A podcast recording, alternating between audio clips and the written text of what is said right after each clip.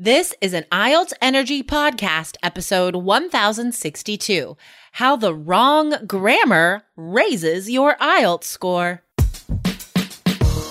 Welcome to the IELTS Energy Podcast from All Ears English, downloaded more than 22 million times with former IELTS examiner Jessica Beck and Aubrey Carter, the IELTS whiz. If you are stuck with a low score, our insider method will help you get the score you need to unlock your dreams. Get your estimated band score now with our two minute quiz. Go to allearsenglish.com forward slash my score. Can you use the present simple to talk about the past? Is it a grammar mistake that lowers your score, or is it native and natural?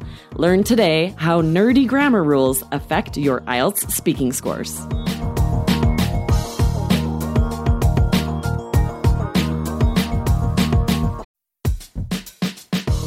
What defines an advanced English speaker?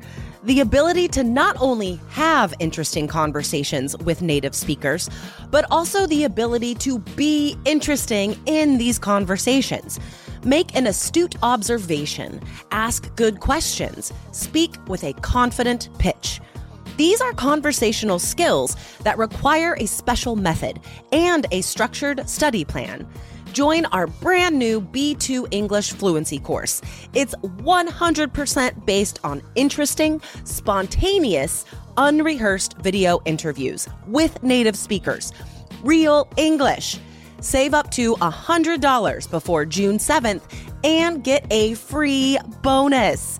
Go to allearsenglish.com slash B2. That's allearsenglish.com slash letter B number two.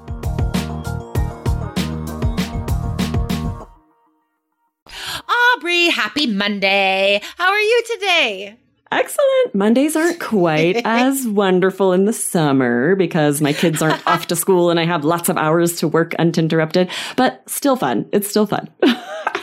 I know time is different in the summer if you are a yes. parent or a child. You know, I have friends who chose not to have children, um, and their their lives are completely different, right? Like we definitely have um, distinct phases according to the season, um, and it's funny because our obligations as adults don't change. Like we still have to work, yet. the the whole context changes because our kids are not in school. So, um, yeah. Anyway, happy Monday.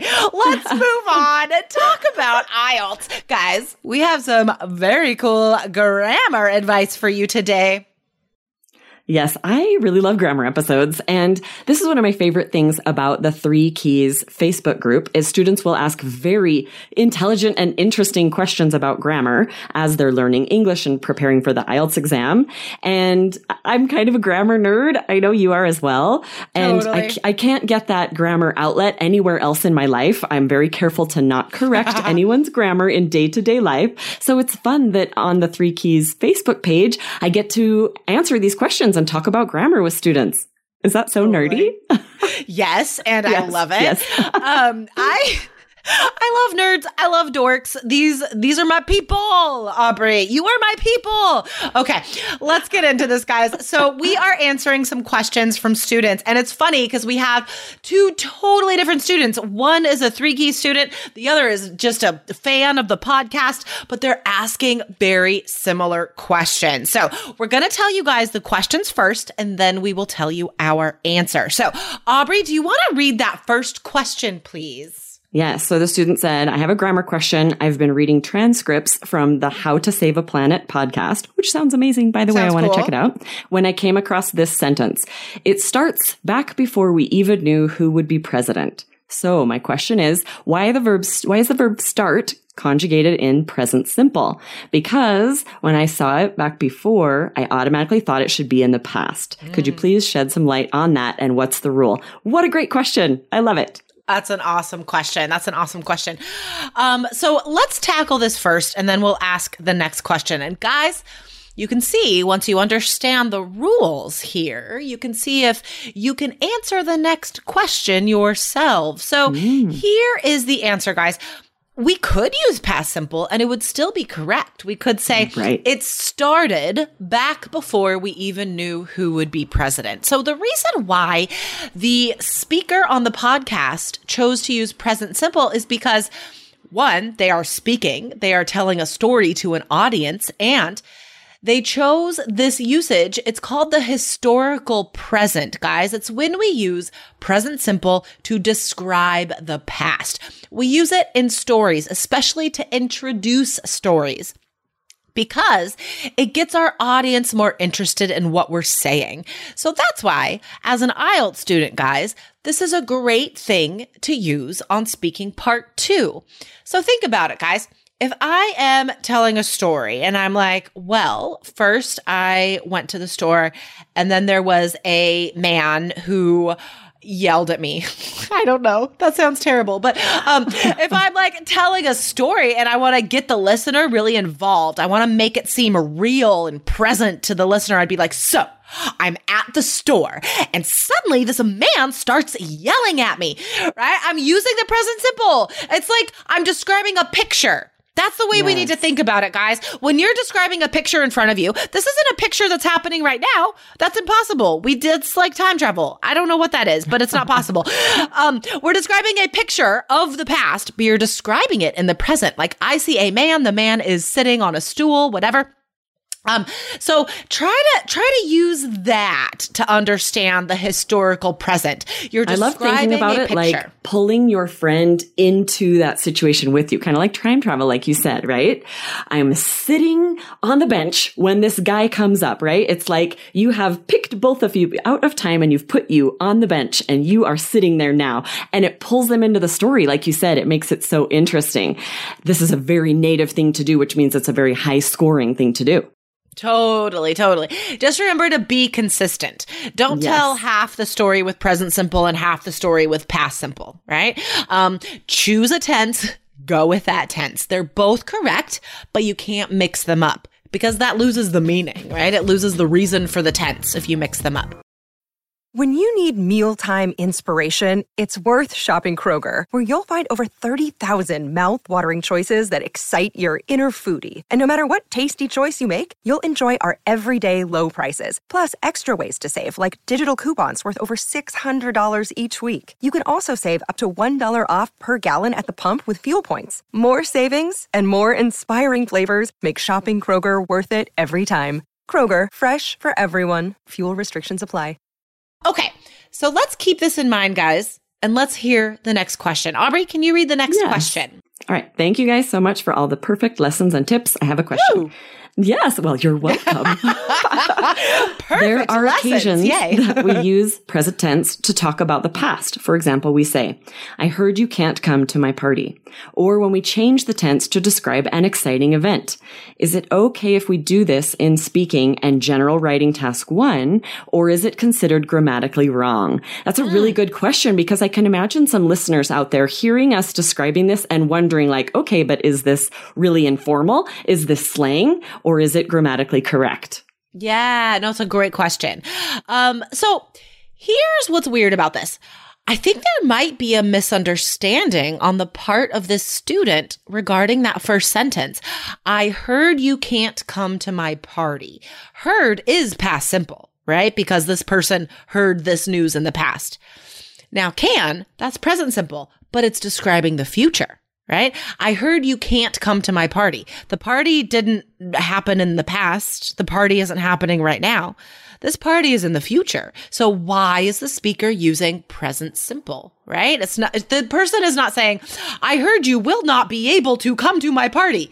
I heard you are not going to come be able to come to my party. Like, Right. like if you if you hear it that way, now you can understand why. Um, we often use the present to talk about the future, right? Um, does that make sense to you? Yes, using the I present? I can understand the um, misunderstanding here because you'll often hear teachers say, and we say, just like we did a second ago, pick one tense and stick to it, right? Right. We're saying use the historical present or the past simple, both are correct, but stick to it. And what we mean is when you're speaking about the past, if you're picking one of those two ways to do it, you have to stick with it. But you will see in sentences just like this one, the past and the present simple because what you're talking about is different. You're talking about the past when you heard this said, and you're talking about the present that someone cannot come to your party. So two set, two tenses will definitely be in the same sentence and it's Totally. grammatically accurate. It has to, the tense has to match the time for what you're talking about. Yeah, totally. Um, and you know, we shouldn't we shouldn't be so strict as to say like this is only talking about future ability to attend this party, right? Like Sure, it's a right. fact, like it's a fact now and in the future, like I'm not able to. right? Like right. that's not going to change. So that's another reason why the present simple makes sense. But the main reason, guys, why that's the present can is because we're lazy when we're talking. we don't want to say, um, in the future, I will not have the ability to attend your party. I mean, come on, that's weird. So in speaking, totally normal. Now, here's what's important for you guys. Can you use the historical present, like we've been talking about? Can you use that to describe the past in speaking and writing? So, speaking part two, yes, right? But like we said, stick to it. Choose a tense and stick to it. Okay. Um, so yeah, totally. But I would not use it in writing because you're missing that whole tone and the examiner might think that you're just messing up, right? If I can't see your face, if I can't see that you're telling a story to me, then I'm going to think it's a grammar mistake. Okay. So this historical present, it is reserved for spoken stories when the whole motivation is to engage your audience in what you're saying. So this is a very like physical, like present uh, thing to, to use. Yes, exactly. If you, you try to imagine using it on like a writing task two and say like, it all starts when government something, something like, no, this is so weird. That'd be weird. It's such a Yeah. conversational structure that you would not use it in your essays. Yeah, totally. Um, so guys, if you have any grammar questions, you can write us support at allearsenglish.com. And remember, we made a free IELTS quiz for you. It is available right now, guys. Anytime you are hearing this podcast, go to allearsenglish.com slash my score. Take a very short IELTS quiz, guys. Get your estimated IELTS band score. Guys, this is all free. You can do this in like five minutes. Find out what you would get on the exam. And then also, we give you resources for free based on that score. So, guys, check out the free IELTS quiz and resources, allearsenglish.com slash my score. All right. So, wait, Aubrey, I will see you tomorrow. Yeah. Thanks for nerding out about grammar with me today. My favorite. Anytime. Anytime. See you right, tomorrow. Aubrey. Bye. Bye. Thanks for listening to IELTS Energy. Hit subscribe now and don't forget to find your estimated band score at allearsenglish.com slash my score.